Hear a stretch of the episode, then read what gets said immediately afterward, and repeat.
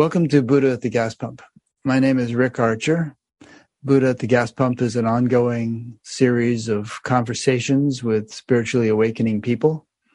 We've done oh, well over 600 of them now. And if this is new to you and you'd like to check out previous ones, please go to batgap.com, B A T G A P, and look under the past interviews menu.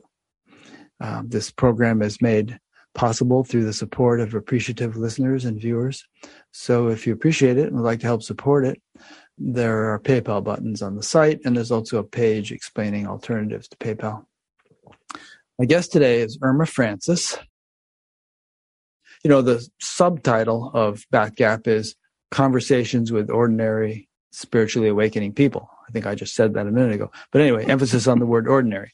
I interview some pretty famous people sometimes because that's the way it is. You, you find out about them easily because they're famous. But we really actually like interviewing people who are um, not famous and not trying to be famous because one of the original motivations for starting this show is to demonstrate to people that you don't have to be special or glow in the dark or wear white robes or anything like that to have had or potentially have a spiritual awakening. It's not something for extraordinary people, it's something for everybody. So that's how I started it, you know, just interviewing people here in my town, and it's grown. And, um, but we like to have plenty of such people in the mix. I think we could say that Irma Francis is one such person. And I, I have a bio here that she sent me, but I think she's going to want to say this stuff when we get started. So I think we'll just get started you probably want to start, Irma, with what happened to you at the age of eight. You want to start there? Sure, I can start there. It's been some time ago, so. like 30 um, years ago, right? yeah, but a little less than 30.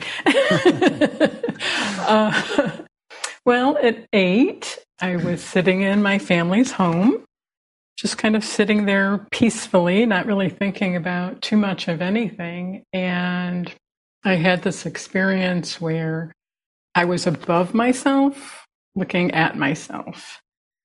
And my question was, well, if I'm up there and down here, which one am I? And so that puzzled me on one hand. Then on another hand, it seemed natural. in some kind of odd way. Kind of rem- reminds me of Eckhart Tolle's experience. Remember that, where he said, "I can't live with myself anymore," and then he thought, "Wait a minute, are there two of me?" Right, right, yeah, yeah. And so I just sat there having that experience of being above myself, looking at myself, and kind of taking that all in.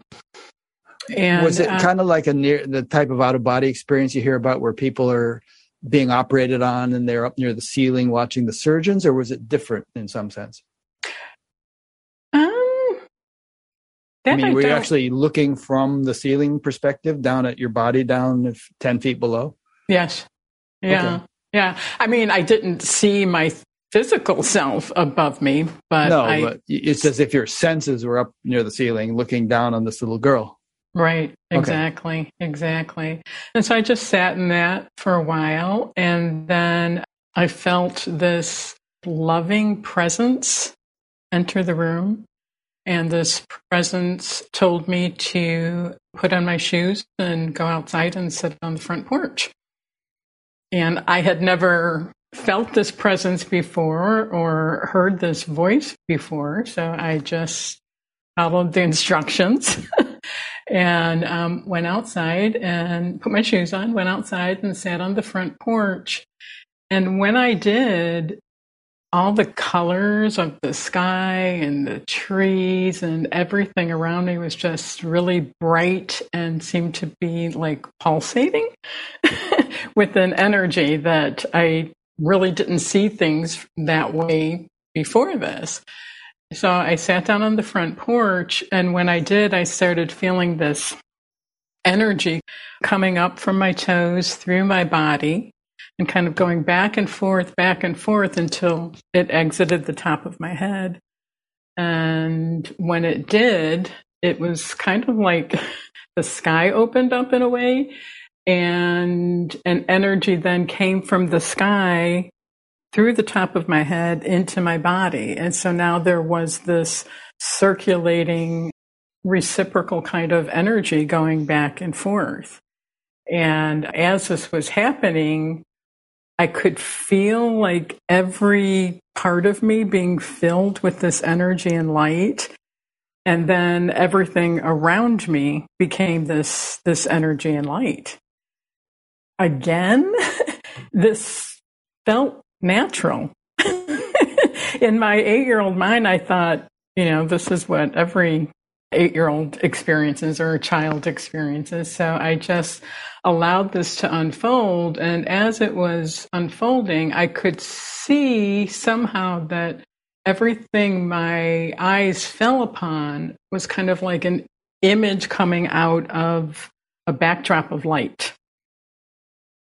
So I just allowed all this to unfold and just um, trusted it as this was unfolding, I heard a voice say to me, You're being given a choice to choose your true self, your soul, or if you don't choose that, you'll forget your true self and you'll believe whatever the world tells you about who you are and what you are.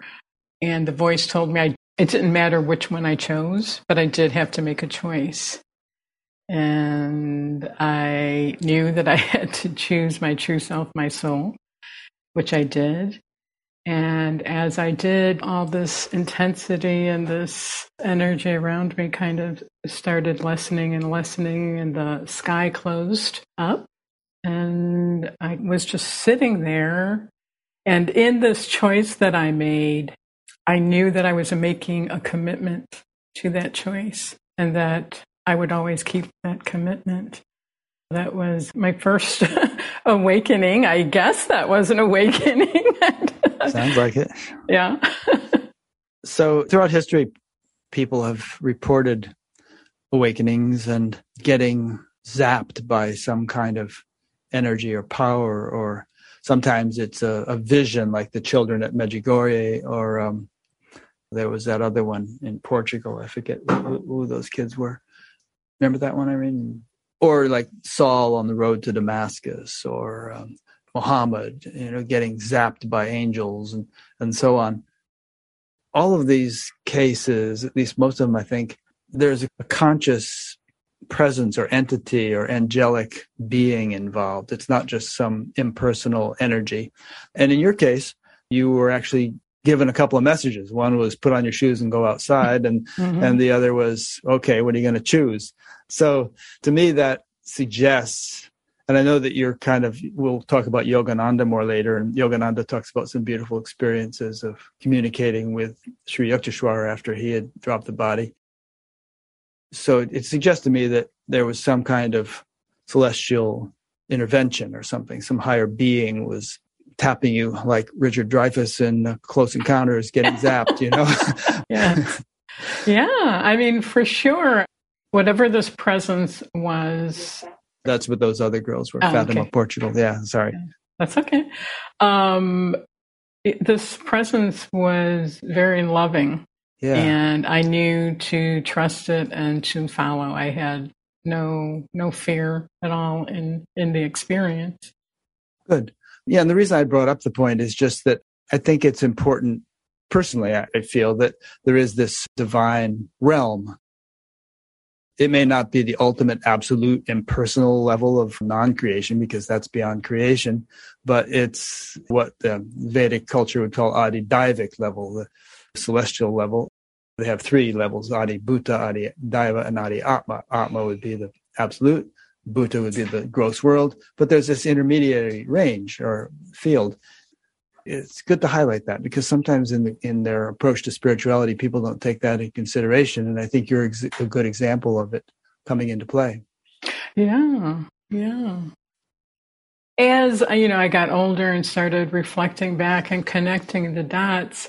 I did realize that, you know, around seven or eight is kind of when brain waves are shifting into different brain waves. And there's a change that happens in children from seven to eight. And it was kind of, I still wonder to this day if that was somehow divinely timed that as I would have been going over into that place of developing a, a persona, that's when that stepped in.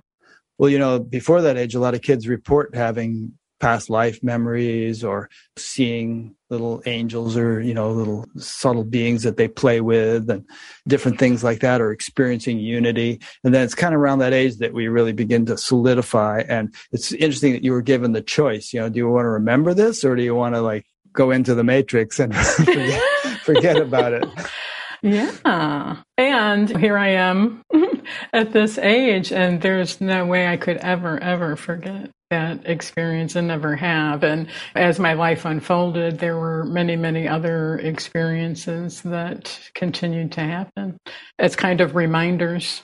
Yeah, we'll talk about some of those.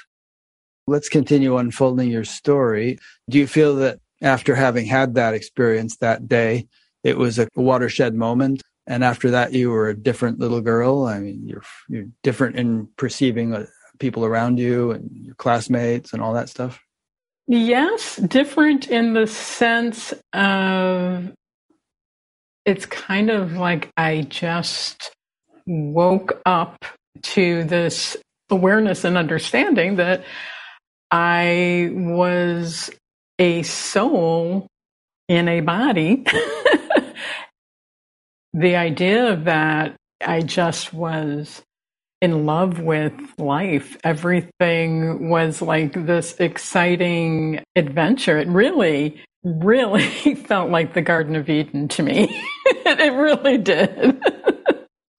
and did it keep feeling like that, or did you sort of feel buffeted and battered by the slings and arrows of outrageous fortune? No, it kept feeling like that. Just recently, I, I rewatched. I watch it every once in a while. Brother, Sun, Sister, Moon. Uh huh. How did you know? I was going to say because I'm a professional psychic in my. oh, okay. My, okay. no, because I've heard you mention it a couple times, so I've been thinking about the movie lately. Oh, yes, and how Saint Francis was experiencing kind of like God in everything. Yeah. That's what my experience was like. And I've never lost that. Of course, trials and tribulations throughout life, but I've never, never lost that.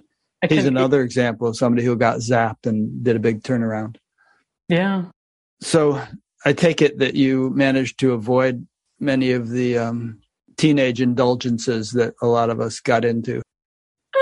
I don't know about that. well, you know, a lot of people kind of go crazy when they're teenagers. Drugs and this and that get kind no, of lost for a while.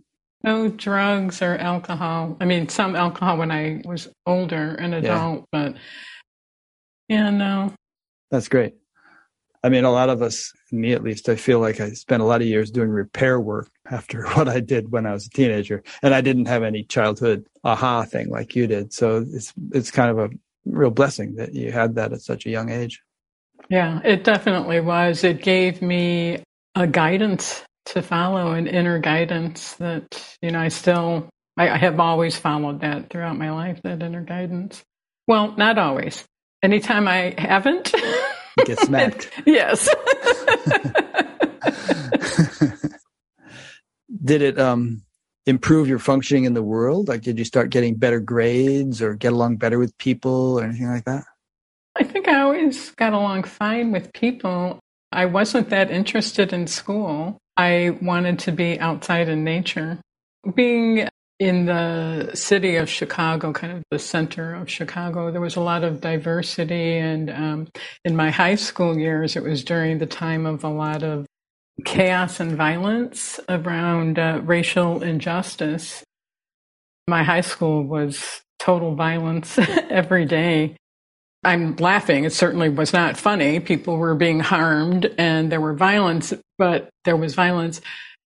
I just wasn't afraid though. I just wasn't afraid. My sister was at the same high school and sometimes we would try to go to our class and couldn't get in there was tear gas and knives and guns. Wow. my sister would come running and trying to find me, and then she would find me, and she said we would have to run. She said, "We got to run. We have to get out." And I would run, but I wasn't afraid.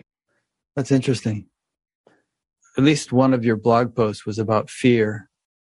I was reminded of a verse in the Upanishads, which is that certainly all fear is born of duality.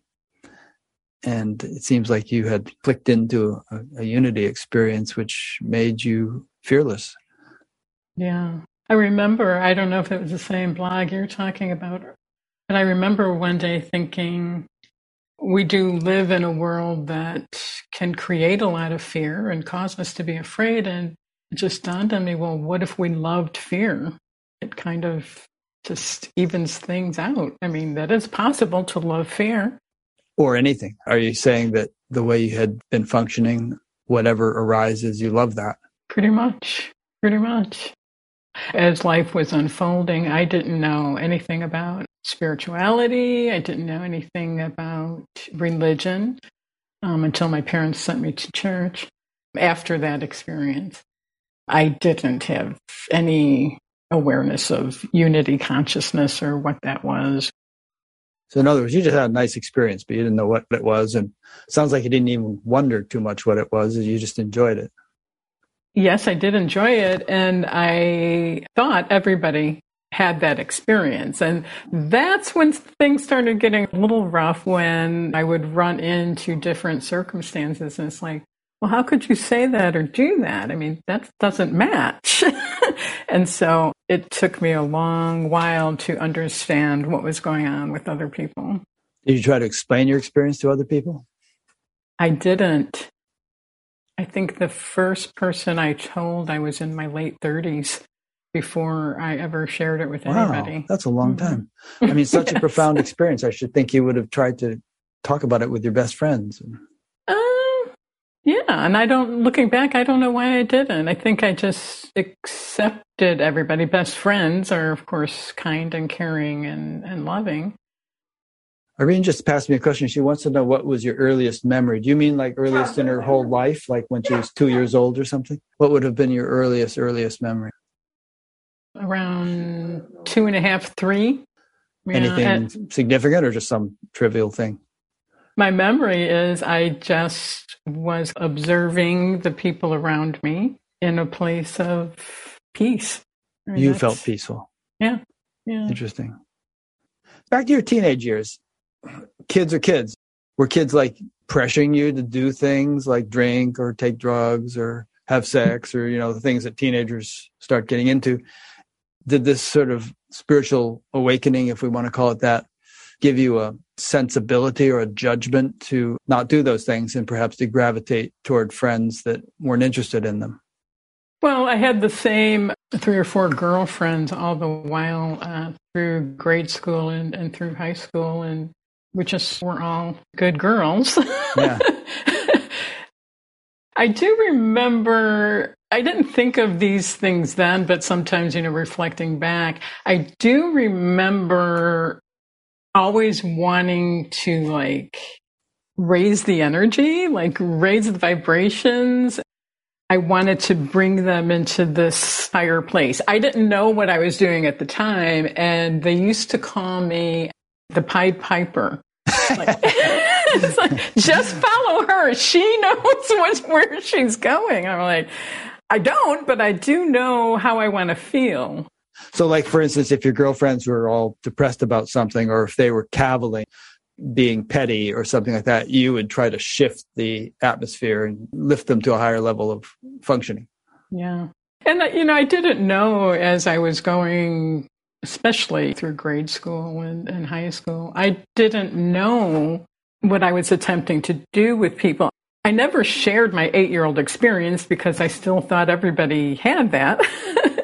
but I somehow was always wanting to bring people together and lift energy higher. That's great. You mentioned your parents sent you to church sometime after this happened. Did their doing so have anything to do with this experience, or was it more like, all right, she's old enough, she should go and experience church? I'm not sure why they waited until I was about 10. And I don't remember if my brothers and sisters were going to church before that. My parents had no idea about this experience. Right. None at all. So, yeah, they sent me to a Baptist church. Up until that point, I had never been taught any religion or taught anything about God or anything. so I'm in this church, and it was kind of a church of God fearing, hell, damnation kind mm. of fire and brimstone. Yeah, and that we're all kind of born sinners and that kind of stuff. And I would listen to this, and it might sound terrible, but I thought maybe something was like mentally wrong with them. Yeah, I think you're right. it sounds terrible to say, but I, I'm like, that's not possible. Because I did make the connection that what they were trying to teach was connected to this experience I had had. Mm-hmm. And I'm like, well, maybe what I experienced was God related, what they're calling God, but there was no fear, there was no hell and damnation, there was no punishment, no any of it. So it was such a a contrast, and um, that really was a turning point. It's like, what is going on here? If I could put it in a sentence or two, what is usually presented in terms of religion is a thoroughly distorted remnant of what was once a profound, beautiful spiritual awakening that somebody had. Jesus or Buddha or somebody, but it just gets like the old party game where you whisper something next to the next to the next, next goes around and gets completely distorted. That's what's happened over the centuries. And I knew not to question. I knew not to say anything. Well, I didn't feel safe. Yeah. I didn't feel safe there. Yeah. I mean, did you just go once or did you actually have to go for a while? went to clubs, and I just made the best of it. Yeah.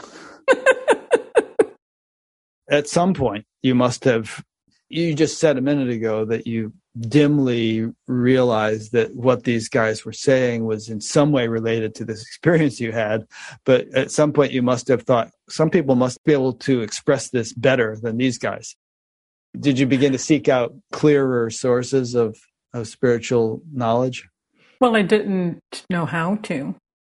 I really didn't know where to look or who to turn to. There was no Google in those days. right. what I did do is when I was around 10, because I did recognize that I most likely wasn't going to be understood. And it was really, really important to me because I took my commitment seriously to remember. And so I would I would write poetry and I would journal about the experiences that I was having so I wouldn't forget. And how was it that writing poetry helped you remember? Just by expressing it? Mm-hmm. Yeah, some people say that writing their spiritual experiences helps to integrate and solidify them.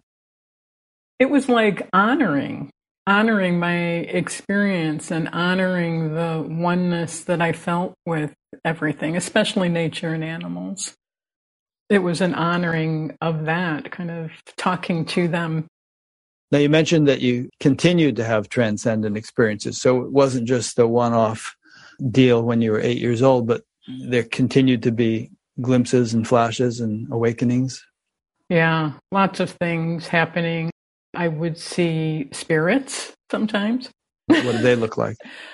kind of diaphanous. Yeah, not solid, but always friendly, never anything bad. And I don't know, but I'm pretty sure I always knew what people were thinking. If what they were saying and doing wasn't a complete match, I could see it. I knew it all the time. And I didn't always say anything, but I could always see that. Must be kind of painful to watch presidential debate.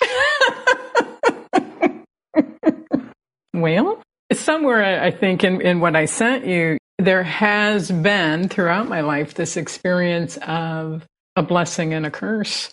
Yeah, elaborate on that. Well, there is just this heightened awareness that I can always see beyond what's happening on the surface level. In some ways, that's done me a lot of good.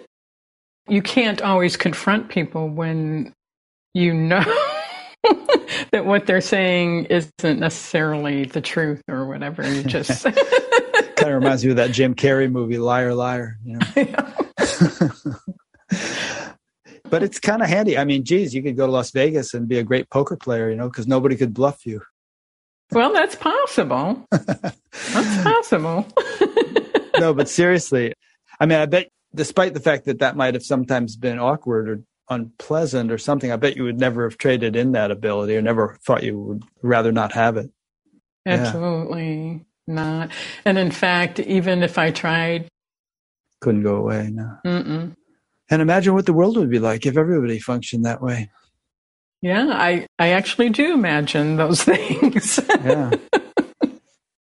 There's a Sanskrit phrase, Ritambara Pragya. It means that level of intellect which knows only truth. And it's said that if a person has that attainment, then just what you described, they can easily discern truth from falsehood. And if they want to know about something, they see it in a true light. They're not easily deluded or misled by appearances or other things. Yeah, and that is part of what I would call a curse.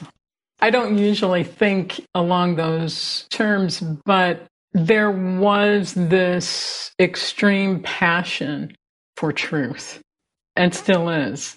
I'm calling it a curse because I can't think of another way to put it right now. But I can clearly see in our world today truth versus not truth. And the curse is how can this be? How can we have gotten this far and still be doing what we're doing?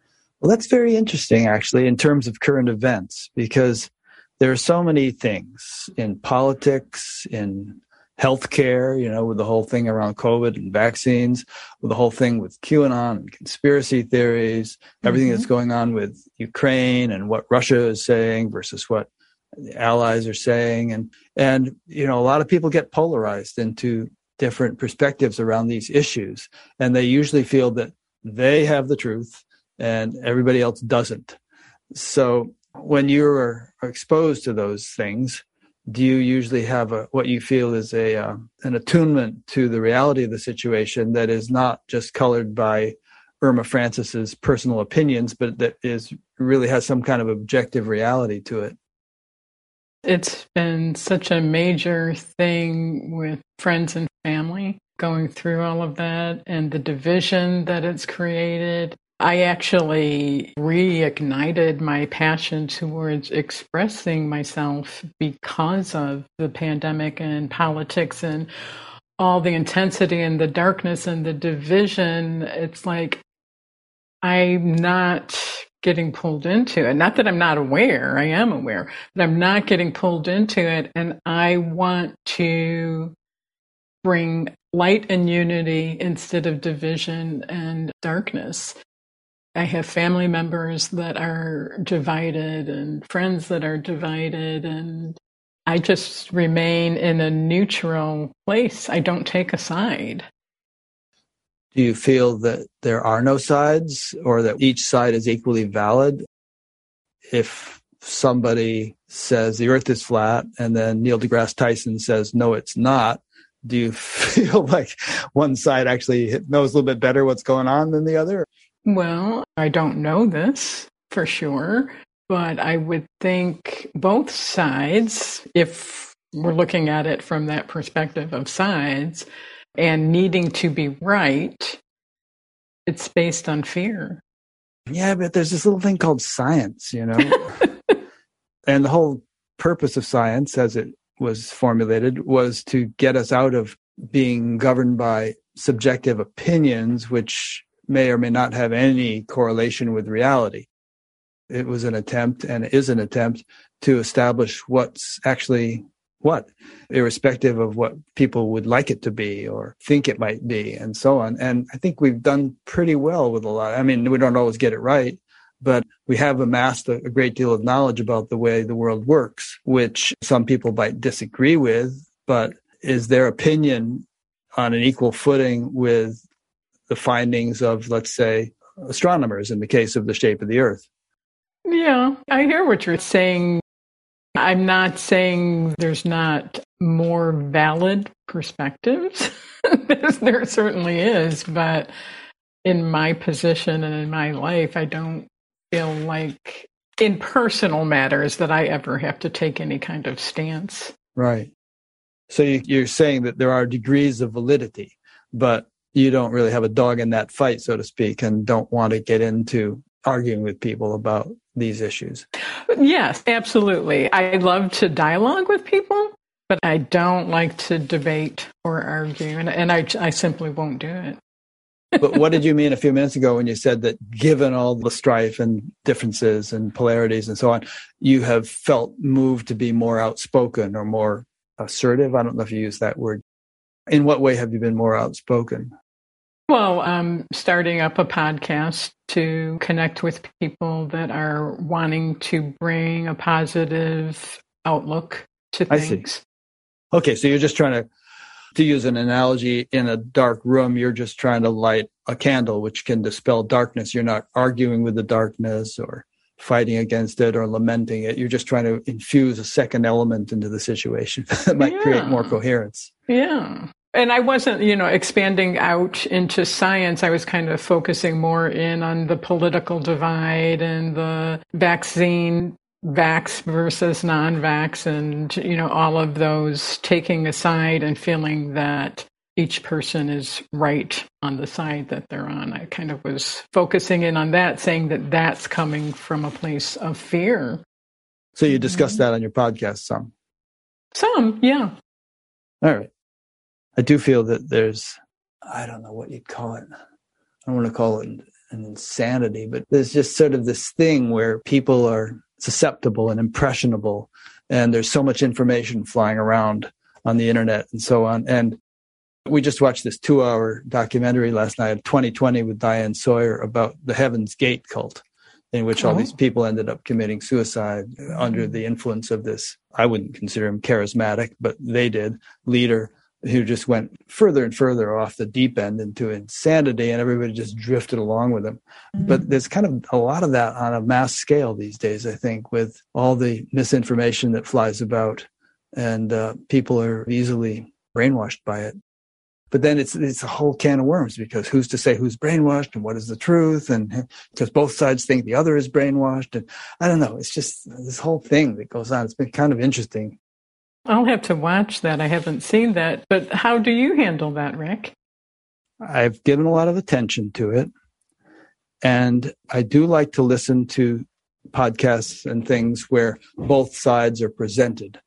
For instance, I've become friends with this guy, Dr. Dan Wilson, who's a molecular biologist, and he has a YouTube channel called Debunk the Funk with Dr. Wilson. Mm he takes all these points about vaccines and COVID and things like that, and in a very calm way, systematically takes each point and then debunks it or presents what he considers to be the most up to date scientific information about it, and then provides references beneath that. And generally, you find that the people he's debunking can't provide those kinds of references. And there are so many holes in what they say. And you wouldn't know that if you didn't have the scientific or educational training to know it. But when you hear somebody who actually does, shining a light on these different statements, and the reason I find that interesting and important is that it bothers me that hundreds of thousands of people are dying unnecessarily because of misinformation. It's so unavoidable in so many cases. That bothers me. I just don't like the idea of people dying unnecessarily, and it's not a pleasant death. And I know it's controversial, and I've done podcasts on Bat Gap on conspiracy theories and stuff, and usually they only get about a 70% like compared to the, my usual topics, which are in the high 90s. But I just feel like sometimes it needs to be said. Yeah. I'll have to listen to that podcast. It sounds like a good one. You know, even in my own little family, I have one son, my eldest son, and daughter in law who are vaccine and my daughter-in-law has a health challenge so they really felt you know a strong need to do that and then i have my middle son and his partner who are on the other side of the fence and they will not get vaccine. Right. They won't have the vaccine. I don't want to say anymore because my son's very private. So there's that. And now the two of them are divided over that because my middle son, who won't get vaccine, my eldest son feels like he shouldn't be around the family without being vaccinated. And then I have a youngest son, just three boys, three adult sons. And he's so, so logical and so rational and always is able to speak his mind without ever, you know, taking a side, but he still says what he wants to say. And, and then here's mom, like, I love all of you unconditionally. Yeah. It's interesting. I commend you for that. It's a beautiful value to be able to have such an uh, all and embracing awareness and heart that you could just take them all into your arms and not judge them. Christ is a good example of that. Absolutely. It doesn't mean Christ liked what everyone was doing, but he just loved them nonetheless. One of your points you sent me was what brought you to Bat Gap and why you want to share your story. Yeah, well, I just find it so interesting what I shared with you over email about. I had watched a couple of your interviews, and as I shared, your style of interviewing is just you're so inquisitive and so humble. And in what I've watched so far, I gain just as much from what you're sharing as as your guests. So, and I just want to thank you, Rick, for the work that you and Irene are doing. It's unbelievably touching to me based on you know how long I've been on this spiritual journey and it's like wow they're so dedicated to their work it's just oh really thanks wonderful it doesn't feel like work really uh, I'm sure so I had watched a couple interviews and Irene um, says it um, does to her I get to do the fun stuff. I, am sure. she has to do all this mundane administrative stuff. Uh, she sounds very supportive, which is yeah, wonderful is. to have. She gets One, to pick the guests. That's not too mundane because she has this really good intuition and can oh, kind wonderful. of uh, like she liked you right away. I felt a connection with Irene as well. I hope we actually get to chat someday. That would be really, really lovely. So I was sitting relaxed at home and no TV, kind of just in a peaceful place. And I saw you interviewing me. It was like a holographic vision. My eyes were not closed, it was just there. And I'm like, huh.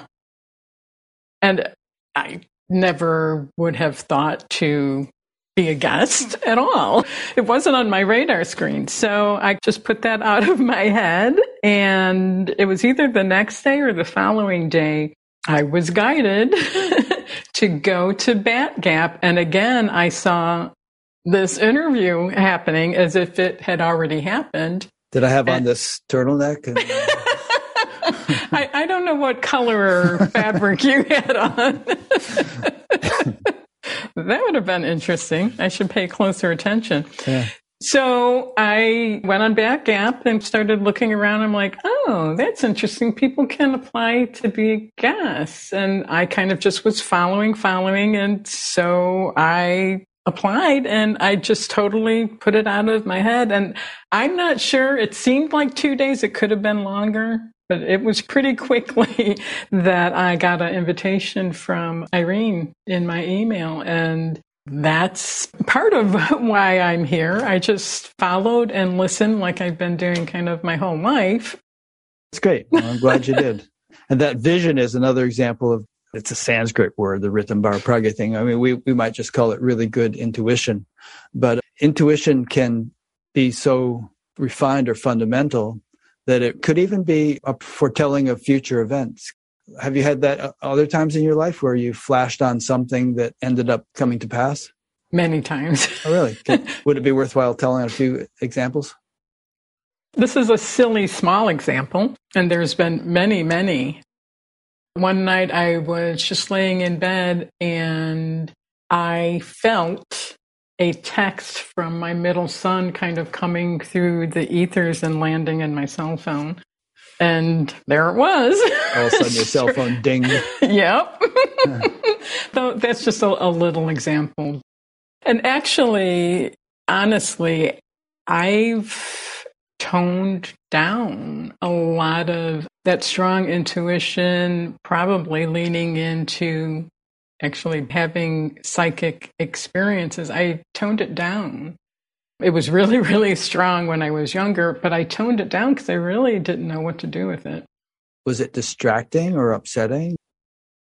Well, I was kind of alone in it, and I didn't know who to was it the kind to. of thing where you'd walk through Walmart and you'd get whole information downloads on people that you'd walk past? oh, no of- doubt, no doubt. Eventually, as my life unfolded, I learned how to read the Akashic records and realized that I had been doing that, not knowing that's what I was doing. And still to this day, I have to actually mentally keep that door closed. Hmm. What would happen if you let it be open? I'll see. I'll see into a person's soul energy. I'll see the story of them.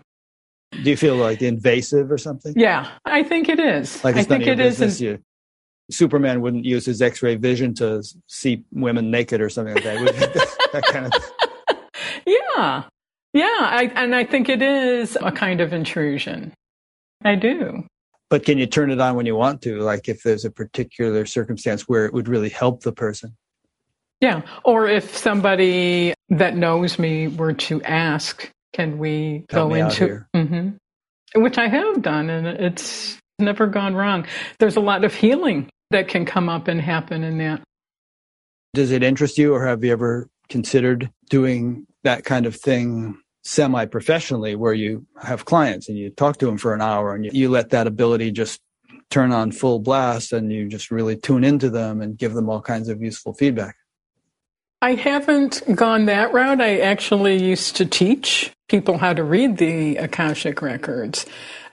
And what I realized in that teaching that people were at so many different levels of understanding that it was really hard to teach because of that.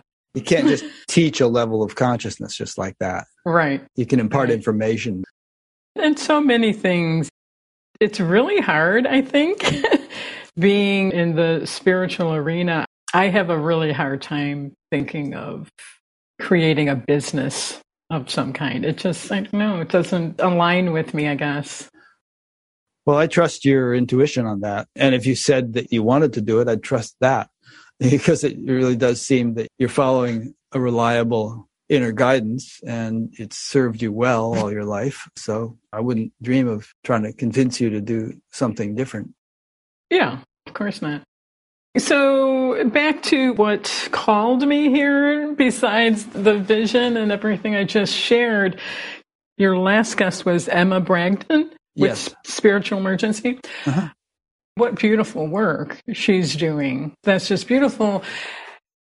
And it really touched me because a big part of my life experience, I have felt alone in these understandings and these awareness. Eventually, I would say in the past um, 10 years, people started showing up, mentors started showing up, and things started falling together. So I've made some wonderful, solid connections.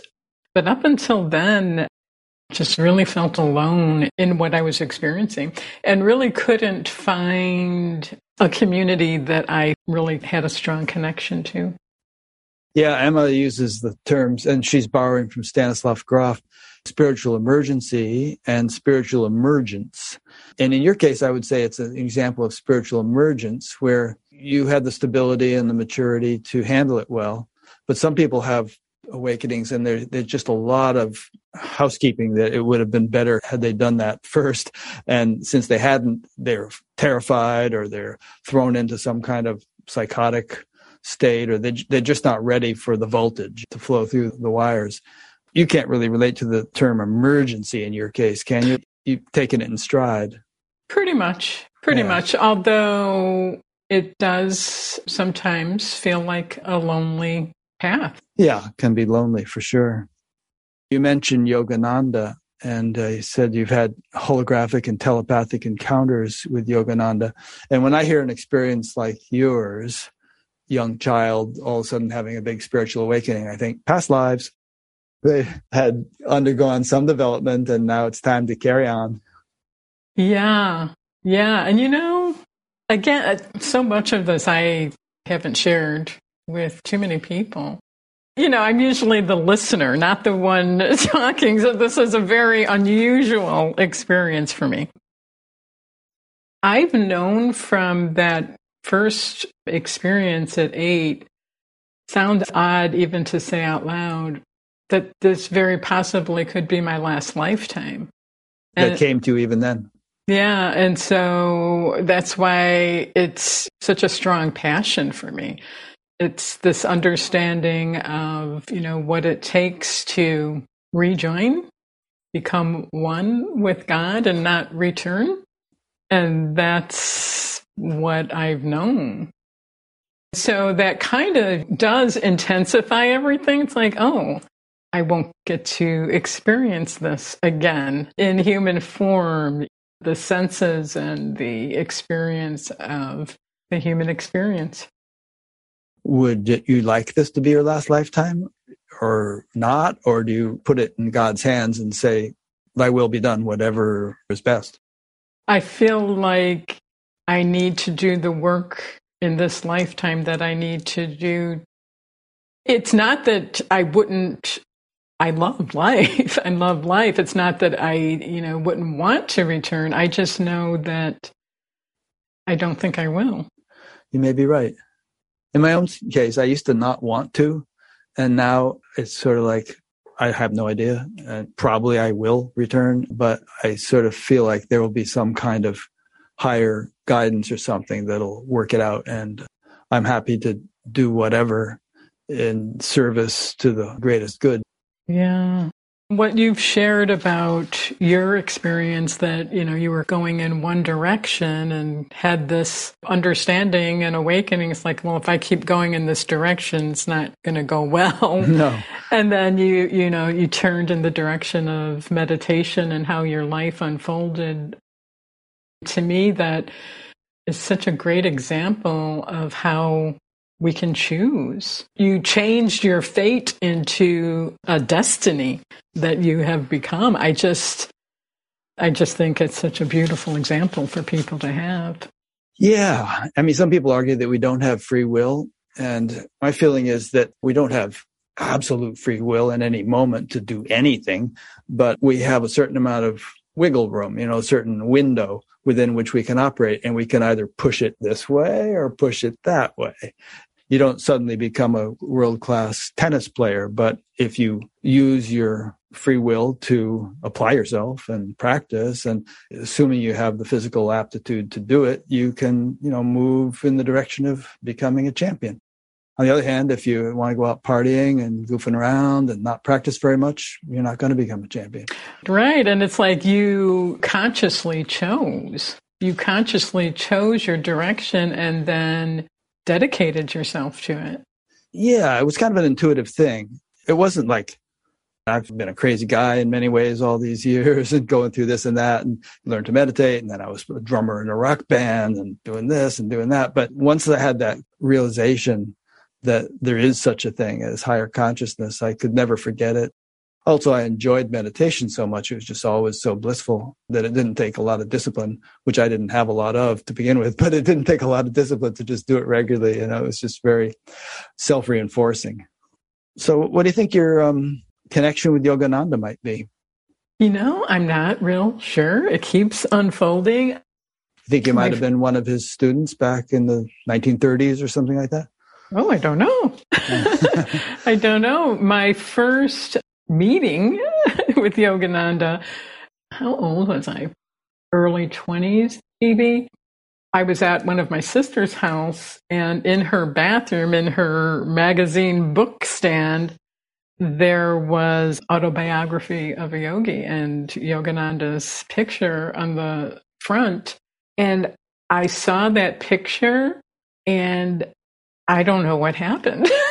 I'll try to explain what happened. It's like I recognized him. I knew him. And it's like looking into his eyes, even from this flat book cover. It was like I was seeing into the universe. That was probably the first time that I felt like if he was alive today, somebody might get me. I mean somebody might get you? Might understand. He would get you, in other words, yeah. yeah. It really, it was a feeling of love. Just a feeling of love and connection, and I know you. You did mention in your notes past life experiences and how they related to your current life, but I guess they weren't past Yogananda life experiences, just other types of things. Yeah, I, have never seen a past life with Yogananda. What other types of past life experiences?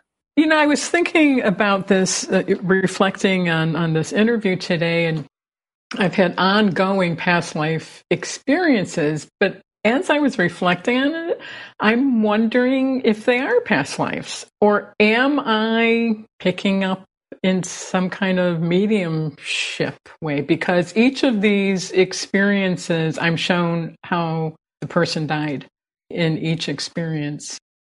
But you feel like it might not have been you, it might just been somebody else's experience?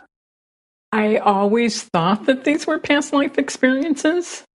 It's possible that it's a mediumship of some kind. I'm not sure. Could be. Let's say somebody got hit by a car or they drowned or something, do you feel some sort of emotional or energetic reaction when you witness that experience? Like you're going through it yourself in a way? You mean just in life in general? No, when you have had these things oh. that may or oh. may not be past life experiences. I know everything that the person that I'm having a vision of or being shown their life story and how they died. I feel everything that they're feeling whether it was or wasn't you, it seems to me there would be some purpose in your having these experiences. Like if it was you, you're working out some deep impression, or if it wasn't you, you're helping somebody else work something out. Otherwise, why would you have these experiences? Oh, sure, no doubt. I don't doubt the experiences at all and that there's a reason for them.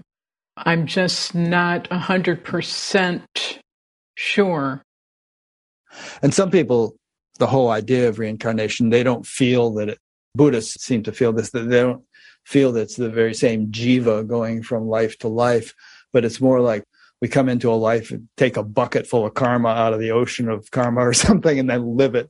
I don't understand how that would work that way. I tend to think of it more as a particular soul stepping along, progressing to higher and higher levels of embodiment of the divine. I think Yogananda saw it that way. And that tends to be more the Hindu perspective. Yeah. You know, there are times where these experiences, they seem to happen, all, all of my experiences seem to happen when I just get in a very relaxed state.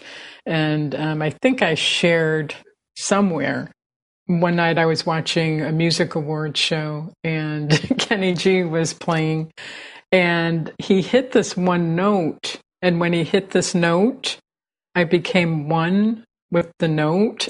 And that opened a portal to this experience of seeing this very muscular man with this torn shirt, bare feet, running through this dark passageway and he was being chased by a mob that they were going to kill him because he was being accused of murdering somebody. I felt like I was this man and I could feel his feet hitting the ground and the puddles. I could feel his heart beating. I could feel all the veins throughout his being. I felt everything. And then it went from that back to sitting on the sofa, and there's there's Kenny G. wow. I mean, who knows? But to my understanding, when we say that we have a lot of deep conditioning and impressions and all, and we have to work them out, they're not just from this lifetime. So I wouldn't have any trouble believing that that was you, that muscular man. And who knows, the mob may have killed you or maybe you got away. But in any case, it was an intense experience that would have created a deep impression. Maybe you did get killed by the mob and then you, mm-hmm. you died and then that you were left with that deep impression and it had, has to be worked out sometime. Well, yeah. And the connection that I made to that before this experience, I would have very strong reactions to being falsely accused. You know, I kind of made that connection to this man, if it was me in another life, being falsely accused. And after that experience, it seemed to go away. Very interesting. There's an interesting mechanics to that in itself, aside from any past life considerations, but it's these impressions that we store condition us to react or behave in, in ways which we wouldn't if we were free of them. If we were a clean slate, then we would operate, I think, a lot more the way you tend to operate, which is just spontaneously, intuitively, in accordance with the circumstance rather than some conditioned response to things. Yeah. Yeah. And that is some of the things that can come up in a, an Akashic Records reading is being shown what this person needs to be shown from mm. a hmm. past life to create a healing in this life.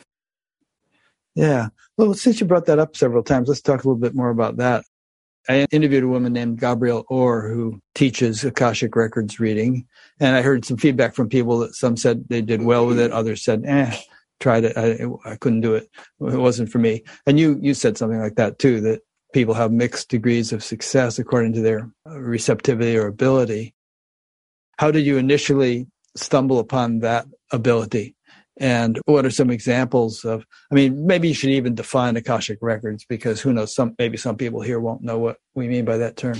Well, my understanding, it's the energy of our soul from when it first left source and however many lifetimes that it's had in between. And it's not just our soul, is it? I mean, aren't the Akashic records like this ocean of information of everything that ever happened? And it could be tapped into and you know various things could be learned like if we really wanted to know whether there was an atlantis and what happened to it and we could actually tap in and, and discover that yes yeah. and like with so many other things i think it's a natural thing that we have the ability to do i think it's natural in all of us a lot of these things get kind of conditioned out of us or dulled in some way but i think everybody can easily do that. Easily? Well, it seems like it's a natural, natural. thing. Yeah. Natural, it does. Yeah, I think everybody can naturally levitate, but the ability to do that has been pretty far off for most people because they just haven't reached a level of development at which that could happen. Yeah. yeah. And perhaps the world hasn't reached a, a level at which such things are going to be commonplace. Obviously, it hasn't. I guess I have a tendency to believe that we're all born with this connection and abilities and it gets conditioned out of us. I mean, I don't know that for certain. There's no way I can know that. No, I agree, but I think most people are much more occluded than you were. Obviously, that's what happens. Most people don't have experiences like the kind you had. They're they're more con- more heavily conditioned, so they don't have those glimpses and breakthroughs but I think everyone has that same, you know, source of pure consciousness at their core, and everyone has the potential to have the realization of it. It's just that people are they realize that potential to varying degrees. Like mm-hmm. the Bible says, some through a glass darkly, and others more clear. Yeah, yeah, that makes sense. So the whole name of the game is to culture the the ability for it to be clear. Right, right there was a time in my life where I kind of was shocked to realize that not everybody wants to do that. not everybody wants to wake up in a sense or reawake to their true self, their soul. I think that's true too, but getting to the point of wanting to is a milestone in a person's evolution. I think ultimately, fundamentally, everyone does want to, but that desire doesn't get manifested or articulated in the mind until a certain stage of your progress. Some people might think life is all about Bitcoin or getting fancy cars or beautiful house or, you know, whatever, all the things that people chase after hoping to find happiness. You have to go through a lot, it seems, before you realize, you know, these things, as nice as they may be, they're not really doing it for me. They don't provide anything as deep or as abiding as I really do want. It's a puzzle for sure. And, you know, it, it definitely has been a lifetime of me trying to figure out how to navigate life in a balanced way of connecting the formless with the form and the dance of that and trying to understand. And it, it's taken me a long, long time. it seems like you connect it pretty well. I think maybe you're saying that you don't understand why others don't connect it as well. I mean, why isn't Vladimir Putin sitting in Lotus right now and doing his mantra rather than invading Ukraine? Right? What does he think he's going to get out of that? Well, of course, I don't know the answer to that, but it seems to me when somebody goes that far off, there's been major wounding, major of, wounding of them. You mean? Mm-hmm. Yeah, yeah. And with that major wounding comes major blindness, as Jesus said, forgive them, Father, they know not what they do. So they're oblivious to the fact that in most cases that they're so far off the mark. Yeah, because the wound is so deep that they totally lost a connection to any true self. Yeah. I recently interviewed Phil Goldberg, who wrote a nice biography of Yogananda, mm-hmm. um, old friend of mine, but something I was reading, it might have been him, but he was just saying that as lost as you might get, you can never get so lost that you'll never be able to come back and discover your or rediscover your true nature. The tie can never be ultimately severed. Wow. Yeah. And, you know, throughout my life at different times, I've known some really, really very, very depressed people. And they have told me that it got so dark and they were so depressed that all that was left was one little spark, one little spark of light, but that spark was there. Yeah. And uh, eventually things, because that spark was still there, started turning around and getting bigger and bigger and bigger, and things changed for him. What would your thoughts be about why we play this game? Why this hide and seek? Why do people get so lost? Why are there these cycles of delusion and then coming out of delusion? It must serve a purpose. Of course, I don't know for sure. My perspective on it is if you lose that connection to your true self, if you aren't able to kind of connect to your higher self and from that higher self to the source of all that is, then you believe that there's something in the external world that you need to do, be, get to make yourself feel complete. And so looking in the wrong place, not knowing that it's it's within you.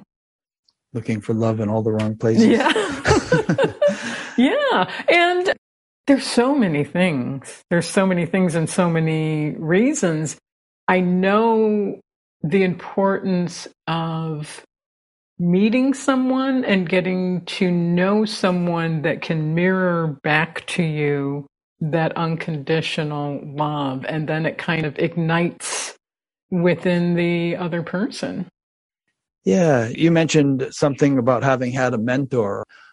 Eventually, I took a course, spiritual coaching intensive with Bill Epperly.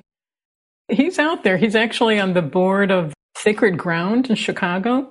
It's a, a wonderful connection for people if they're looking for spiritual direction and programs and um, meditation groups.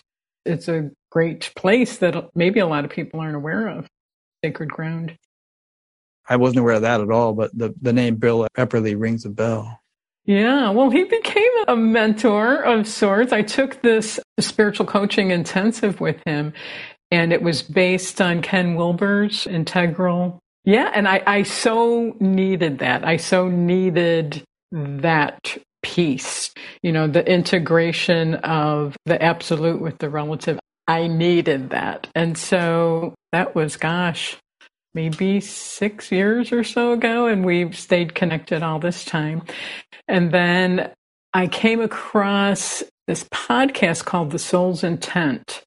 And the host of that was Ernie Vecchio, who's a trauma psychologist. And he wrote this book called The Soul's Intent based on his trauma patients and what he saw coming out through their trauma that the soul has an intent. And and he would see this and he eventually wrote a book about it started doing podcasts about it.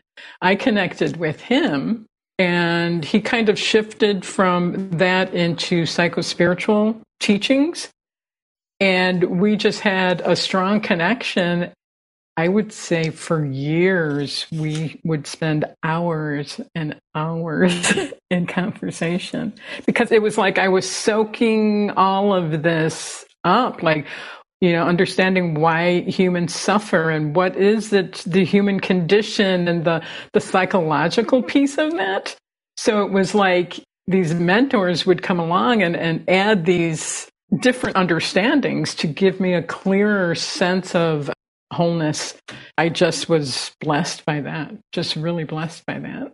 That's great. And you know, once in a while, I've today you've you've said, you well, I don't know for sure, but and I just want to add that, you know, if I sometimes sound certain about something, I really should add that proviso because I'm I'm just not hemming and hawing and adding a whole lot of extra words to what I'm saying, but I'm not insisting when I make some comment about reincarnation or something that that's the way it is, you know. Well, sure, yeah. sure, of course, of course. You know, sometimes I'll find myself and I try and catch myself when I do this. Well, most people feel this, and most people think, "How do I know that? How do I know what? I don't know. yeah. I don't know what most people think or feel. I only know my experience, and that's it." Yeah, I mean, I like to treat all ideas as hypotheses. And that means that they are open for exploration and we don't have to treat them all as equally credible or valid. Uh, we can accumulate evidence to strengthen certain hypotheses or weaken mm-hmm. them if they don't really hold water. But it's kind of a handy way of looking at it. It's kind of a scientific way of looking at spirituality. Is there reincarnation? Are there angels? You know, do we have an immortal soul, all these things. Well, let's find out. You know, let's explore that experientially and, and see yeah. such ideas hold up. Yeah. Don't you think at, at some point that science and spirituality don't they kind of meet? oh, they very much do, and that's a yeah. big hot topic for me. In fact, since you're a Yogananda person, two weeks ago I interviewed uh, Joseph Selbie on the physics of God, and we talked yes. a lot about how science and spirituality might dovetail. And I really do. I, I think that they each have something to offer the other and that the other needs. Each is somewhat incomplete. And I think, you know, maybe 100, 200 years from now, we'll have one method of gaining knowledge which incorporates both dimensions. Yeah, that makes total sense to me. It really does. Okay. This is from Nick Conyor in Pennsylvania. Hi, Nick. I know Nick. Oh, you know Nick? Yeah. Okay. Small world. Um, so Nick asks, um, what have you found helpful living as both a soul and a human, particularly when life is challenging? Most helpful. I think because of that experience at a young age and ongoing experiences, it helps me stay in a place of allowing, real mindfulness, allowing and being very open.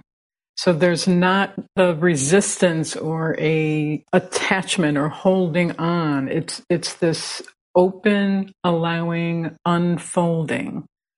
And it works. it works really well. It helps you deal with challenging situations. Yeah. Yeah. A lot. Sure. Yeah.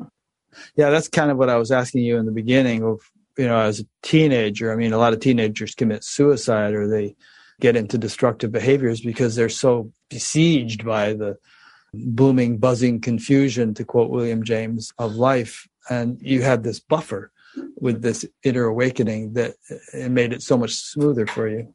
Yeah. And, you know, what would be really, really helpful, I think for sure, is to have somebody in your life that can mirror back to you that connection. Because once it's mirrored back to you, then it connects in the other person and even in teenagers. I mean, I, I haven't worked with teenagers other than, you know, my three beautiful sons and now two beautiful grandsons. The importance of that, the importance of, of having somebody mirror back that connection. I think you're right. And if I understand what you're saying, there are a number of spiritual traditions that place great emphasis on the importance of the company you keep. Being able to be around like minded people, if you're a spiritual aspirant, is said to be a really powerful aid to your advancement. Well, yeah. And just think of all the um, children that, for whatever reason, not only do they not get that unconditional love and uh, a connection from their parents that they have mirrored back to them, but they aren't seen and heard as something unique, someone unique. And to have that flower and, and unfold, it's not easy if you don't have those people around you. Not yeah. easy at all. Imagine if our school systems could teach meditation or related types of things. Some of them do actually in very isolated cases, but, and there's some wonderful programs. Caverly Morgan, whom I've interviewed, uh, does that in Oregon and teaching mindfulness to kids. She has a whole documentary about it. It's amazing the value kids get out of that. But if we all had grown up through a school system that valued that and emphasized that, seems to me we'd have a different society. Oh, for sure. Absolute different society because who knows what has gone untapped because a child wasn't seen for the gifts and the uniqueness that was inside of them. Yeah, absolutely. Mm-hmm. Here's a question from Cheryl Folds in Panama City Beach, Florida. Have you ever felt critical of yourself or divided internally? like inner conflict or some difficult to reconcile or resolve tug of war going on in yourself? You're having such a hard time answering. I'm guessing the answer is no. I don't think so. I mean, there's times that I have doubt, and I don't think I criticize myself, and I don't think I've felt divided. Some people feel like, oh, I'm no good, I'm a jerk. I talk too much during interviews. I'll never amount to anything. You know, they beat up on themselves. And maybe she's getting at, and a lot of people suffer depression in the United States. Half the population is on some kind of medication for it or some kind of thing to modify their mental state. So that kind of thing. But you know what? As I'm thinking about that, though, there were many years that I would go into therapy trying to figure out why I wasn't the same as everybody else. Oh, you did, huh? Oh, yeah. yeah. Did you did you meet any therapists who got you? Actually, what would happen is I'd go in there with all these questions and at some point I would start talking about these um, spiritual things and they would become so interested in that we usually would end up being friends. I don't think I ever got any kind of true therapy of it. And they would say that, well, there's nothing wrong with you. In fact, you're pretty grounded and balanced. And I'm like, but there's got to be because I'm not like everybody else. And so I kept going back and trying. And it's like, well, sorry to tell you. well, that's sort of an example of being critical of yourself. You're, yeah. you're kind of saying, well, there's something wrong with me. Well, I wanted to understand these experiences that I was having. I wanted to understand is this normal? Yeah. yeah. And there must have come a time when you finally just resolved it. You just settled in and realized that something good had happened and you're living a blessed life and you no longer cared if you were different than most people, right? Oh, yeah. I that probably was decades ago when you finally reached that point. I eventually got there. Okay, here's a question from Iman Acosta in Missouri. Irma mentioned earlier that following her inner guidance or intuition was crucial in her life. I tend to struggle a lot when it comes to being in tune with my intuition, especially when making a decision. What is the best way to differentiate the voice of the ego from intuition? Hmm. I think ego usually comes with um, doubt of some kind. I think intuition is more, it's more felt. It's a felt experience versus a thinking experience. I don't know if, if that makes yeah, sense. So it's not verbalized thoughts of shall I do this or shall I do that? It's not the voice in the head. It's more of a feeling level thing. A felt sense, yeah. Yeah, good. And have you ever doubted those? Did you ever have a thing where your thinking mind, your discursive mind, started to question the deeper feeling level that was prompting you to move in a certain way? Most of the time, I trust it. That's great. It's probably earned your trust. Yes, and it is. That's interesting how you said that because it is a, a kind of relationship, a communication. Yeah. I guess my version of that is there's some of that, but there's also a, a, kind of a trusting of the way circumstances unfold in the world, or at least the world as I interact with it. There's a kind of a feeling like there's all is well and wisely put. And if things happen this way or happen that way, I think, okay, that's interesting. This must be the way things are supposed to unfold because it's the way they are. And so I'll, roll accordingly. Yes. And there's a, um, a resonance, an energy, a vibration, I think, when you're going towards your intuition. For example, that vision of uh, this interview happening, I think that came from being on the same resonance or vibration or kind of an energy wave. And to me, the that same as what? Like to trust your intuition. How do you know to trust it? It's that felt sense. It's like tapping into a resonance. When something resonates, it means go in that direction. Yeah. go in that direction. I think people understand that.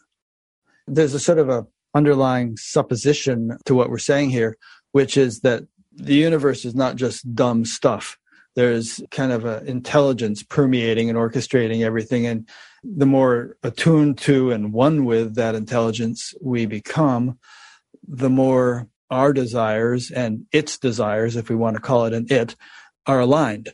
And therefore we can trust them because there's intelligence much vaster than our own that knows best. And, and we, it's, it's like a guiding hand or something that we can rely upon.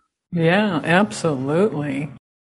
Okay, here's one from Bill Epperly, who was just talking. Hi, Bill. I'm curious if Irma has ever tried to help others into a realization such as hers. I don't think that can be done. Well, what did Bill Epperly do? What did Yogananda do? Or Ramana Maharshi? Weren't they trying to help others into a uh, realization such as theirs? I think the way I look at it and live it is as things unfold, if somebody crosses my path and it's meant to happen in that interaction, then it naturally unfolds. I mean, you're not up on a soapbox, in other words, but if the circumstances are such that you're interacting with somebody, maybe you can help them. I think I get hung up on the word help. And I think I get hung up on the word me. Me helping. Those are both good good hangups there. I'm serious because the way I experience life, it's a trusting and an unfolding. And if something's meant to happen, there's a destiny almost between that interaction. And I see everything that way. Yeah, I think that's that make, was, that makes total sense. That's what I was kind of t- saying about the intelligence orchestrating everything and your oneness with that. You could say you're an instrument of the divine. So it's not you doing it. It's just uh, you're serving a function. Yes, I'm an instrument of the divine, and so is everybody else. Yes. I have had many experiences being with other people where they've told me it's like, okay, I came here and I met you for coffee and we're chatting, and all of a sudden now I'm in a different place. There's the world out there, and there's this, and they're not the same. yeah. and I've seen it. I I can see it like happening within the person. It's it's very very cool experience. It's like shifting into this dimension, uh, this soul dimension. It's very cool.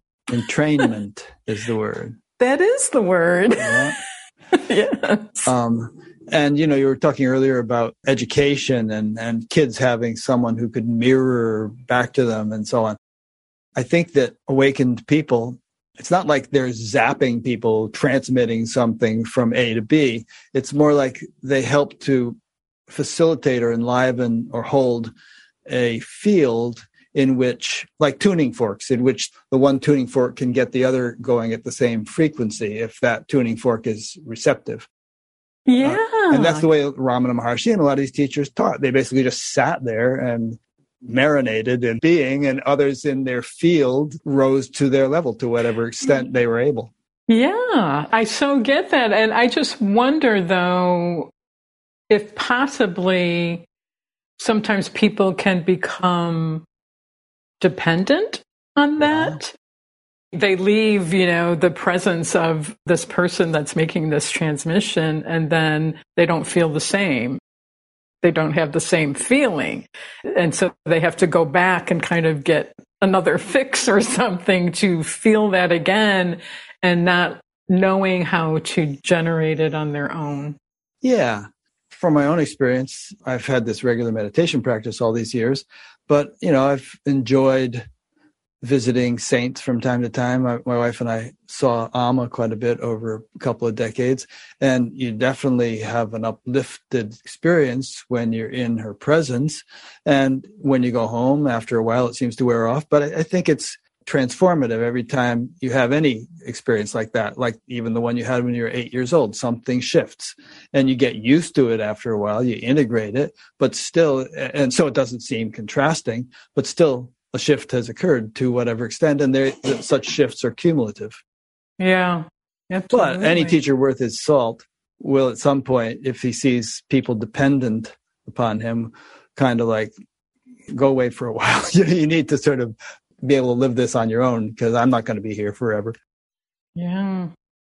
Here's a nice comment. This is from Dara Crawl in Youghal County, Cork, Ireland no question. Uh, that wasn't an Irish accent. It was a lame attempt. At I can't do an Irish accent. No question, Irene. Just wanted to say a really great guest in Irma. Really love the energy. Thank you both. Oh, how sweet. Yeah. Thank you, Dara. Next one, nice John P. in Illinois. Hi, um, John. I know John as well. another one. And you're in Illinois too. John wants to ask, speaking of mirroring, ask Armin to talk about the couch event. Yeah, what's, what's he couch didn't. Event? I don't know if you I've know, heard that one myself. Honestly, this is true. I just had that in my head to, to say bring it. it yes. Oh, so John. it. John is a good friend of mine for many, many years now. We became friends, and it up until that point, I had not shared my complete eight year old experience with anyone. And, you know, we be- became friends. And one night we were listening to Native American music and had a candle going. And there was this shift where everything became one and I actually ended up writing a little bit about it after. John was there too. This is like you and John. Yeah. Okay. Yeah. And at one point, we were looking at each other, and there just was this everything became one. For both of you? Yeah. Mm-hmm. He shared it as well. It was after that that I thought, I think possibly he might understand if I shared this experience and ongoing experiences that I had. And he did. John and I have gone on to share some. Something happens when we get together. There's just a, a shift. We shift and go into these um, other dimensions. And it just naturally happens. Nice. Yeah. Reminds me of that thing Jesus said, whenever two or more of you are gathered in my name, there I will be, or some such yes. thing. There's a kind of an exponential reinforcement effect when groups of coherent people get together. Yes, yes. And, and John has done a lot of um, spiritual work and he's very disciplined in that in his life. We had this one experience where we had lunch together and then we decided to go to this other place to have tea. And we're just in this high kind of joyful energy. And we walked into this place to have tea and we sat down and John turned his head and he looked kind of out into where people were getting their tea and coffee and walking around. He looked out and then he looked back at me and I reached over and took his hands and I said, I know. I know. Because I did. And what I knew was we had somehow shifted into this dimension where everything we were experiencing in that moment, it's so hard to explain. It was like this perfection of everything, kind of an experience of heaven on earth where everything was in perfect harmony. And this has happened so many times with John where we shift into these other dimensions. And I call it kind of shifting into the place of soul. And one of our last experiences, and I've never sought out a teacher, but I certainly would like somebody to help me with this one. We were in my home. He was on one sofa, I was a, on another sofa. And we thought we fell asleep and we had this experience. We both had the same experience where we were in a place where there was nothing, but we were aware that we were there. But there wasn't a sense of I. And this nothingness, there were no boundaries. And it just was perfect peace. And then we both came back and looked at each other, and he said what he had experienced, and I had been to that same place. And we both had this feeling coming back of, I don't want to go back. I don't, don't want to come back to this, you mean? To the form. Yeah. And as I do when experiences like this happen, I started researching what is that? The closest I've come to possibly pointing to something is something called Turiya. Sure. And I and I don't know if that was Turiya or not, but I do know that it never left. Well, Turiya means fourth, waking, dreaming, and sleeping being the first three states of consciousness, and Turiya is like a fourth state which underlies the three. And you spoke earlier about integrating absolute and relative. So Turiya would be dipping into that absolute level, the experience of which they call samadhi.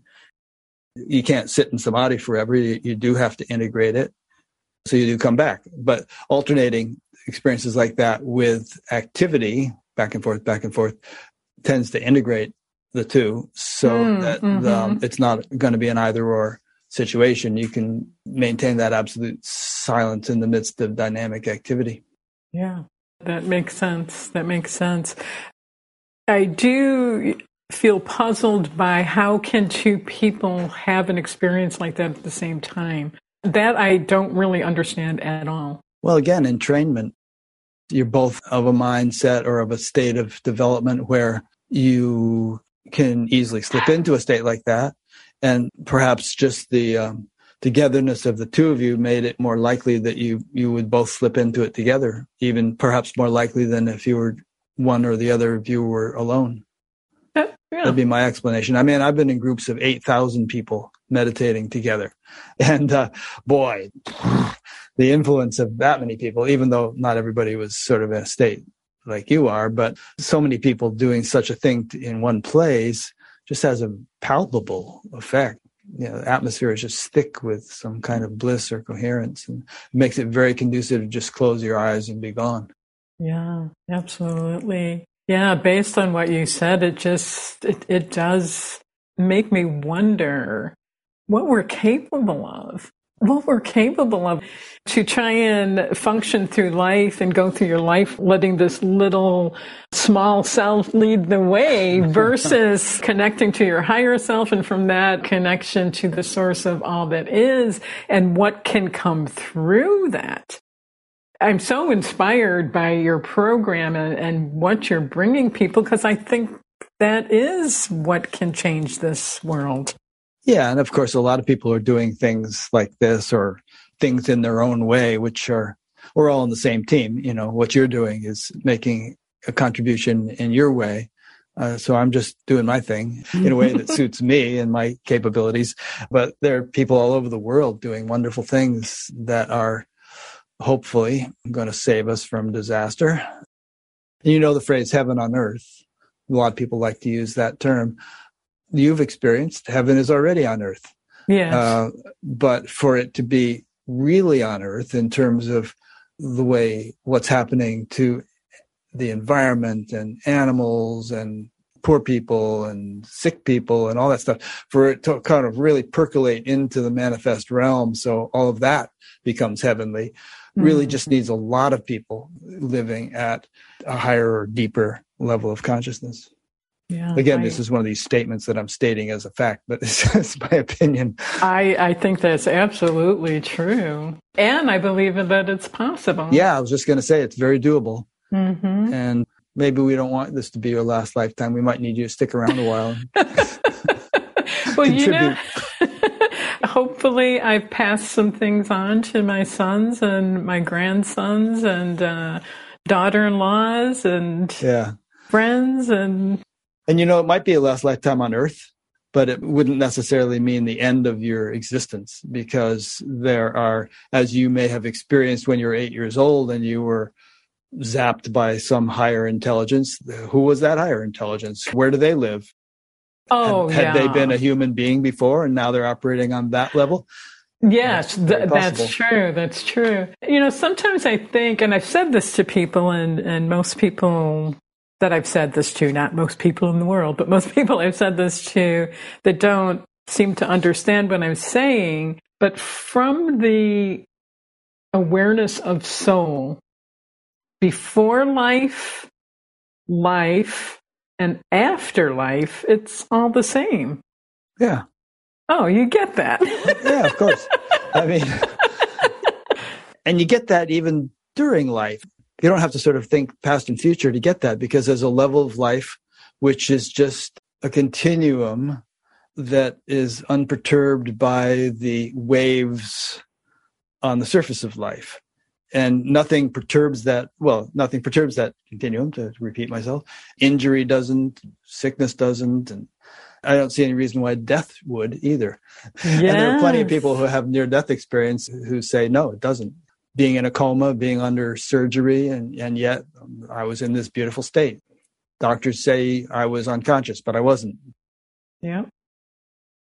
Why do I feel higher consciousness gives us access to versions of intelligence and information that we cannot access at lower levels of consciousness? Did we cover that adequately? Is that something I had? Something, one of your notes, yeah. Could you repeat that? Yeah, I read it kind of fast. Why do I feel a higher consciousness gives us access to versions of intelligence and information that we cannot access at lower levels of consciousness. Yeah, we were just kind of talking about that, trying to live life from the small self versus opening up to your higher self and then a connection to all that is. Because in the awareness of the small self, it is like we're just passing around information on a certain level of understanding. And there's this intelligence and wisdom that's available to us beyond that small self that we could never access with our small self. Yeah. Some people compare the human makeup, the brain and nervous system and mind as like a, a radio transmitter receiver. And in that sense, the brain doesn't create consciousness, it intermediates in a way between consciousness and the relative world. Like when I was a kid, I put together this little crystal set radio and I used to lie in bed at night listening to New York Yankees games. And it was just this little cheap thing, but it was good enough to hear the game. But obviously, compared to that little contraption, there's a Hubble Space Telescope or there's all kinds of things we've built the Arecibo radio receiver in, in Puerto Rico and, and other such things that are infinitely more attuned to subtle and distant fluctuations in the electromagnetic field. So similar, I use that as an analogy to the range of possibility that nervous systems have for tuning into consciousness and embodying it we could start with an amoeba, you know, which actually has some such ability, but pretty small compared to a dog, and and then up to the human level, and then at the human level, such a range from Jack the Ripper to Ramana Maharshi. And yeah, yeah, that's a really good way to describe all of that. Yes, that's so true. What we're capable of just is amazing to me. Yeah, and the possibilities are endless. And that really means endless because we're not only talking about inner experience possibilities, but what we could do as a species if we all had access to that level of our potential. It could be so different. I mean, we tend to feel that the world isn't going to ever get radically different than the way it is now, despite our interest in science fiction movies and stuff. The people in the 1800s with their horses and buggies and railroads, they couldn't have imagined what things would be like today, you know, with jet travel and landing on the moon and the internet and all this stuff. And the, everybody says that the pace of the accumulation of knowledge is, is accelerating. It's, it's getting faster and faster. So even within our lifetimes, we could perhaps see changes that are as radical from now as now is from the 1800s. Yes. That would be something to uh, sit and ponder on and imagine. So you're writing a book? Yes, I had to. I had to connect all the dots. Will it be the stuff we've been talking about today, but all nicely written out? Or yes, what? and a lot more, a lot more detail of my experience of seeing life and experiencing life as I have, and that experience of things being so different, people being so different, and what that was like. And you know, I just want to throw in the point when you say people being different. I know what you meant by that, mm-hmm. but no one should think that if everyone in the world were in some higher level of consciousness, that we'd all be the same that we'd all wear the same clothes or talk the same or act the same or anything. I think that there'd even be greater variety than there is now. True, true. Yeah. Yeah, yeah. Like you have the Amazon rainforest where the ground is so fertile and look at the fecundity and diversity of life forms there. I think it would be kind of like that in, in the world with people cultures being much richer and people's creativity being so developed and it would just be a much more rich world. It's the lack of our full potential that dampens everything down and makes it kind of dull. Yes, for sure. Okay, here's a question. This is from Harsha Rao in Granger, Indiana. Would Irma recommend a specific sadhana? If everything is destined, then could we presume that continuing on the path of sadhana comes via the help of God? If so, is there a way to attract that grace or blessing? Sadhana just means a spiritual practice or a spiritual path. Like if a person meditates regularly, that, that's a sadhana. Or if they do yoga, that's a sadhana. So they're asking, would you recommend a specific spiritual path or practice? What I would recommend is to tap into your own self and ask that question. I think it's unique to each person. Yeah, that's a good answer. And she's saying something about the, the help of God or grace of God. And uh, is there a way to attract that grace or blessing? How can one augment or amplify the grace of God in one's life? That's a good question because I do see so many of these experiences that I've had as grace. I've never sought them out. And I think that's why they come it's living in an openness and a surrender and an acceptance that these experiences of grace come. I think they're a given. I think they're a given. I think grace is always there.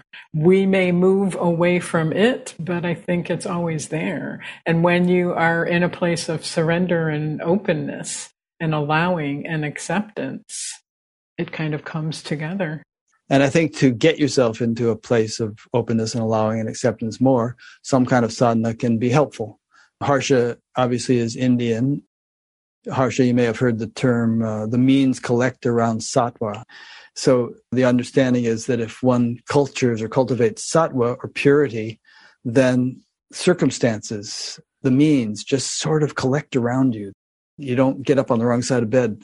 you don't have a, a, rain cloud over your head. Things just tend to work out more and more. You feel like your life is more and more blessed.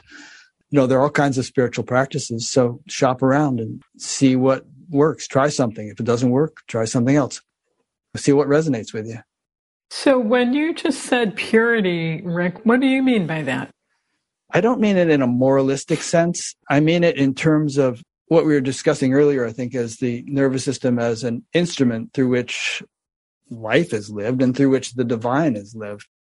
We can do things that damage the nervous system or occlude it, behaviors, substances we might consume, various things which actually increase what they call tamas, T A M A S, which is an occluding or a dulling or a clouding influence. And it makes the nervous system less like you say you're doing the boundaries thing. It makes it boxes us in more limits us more.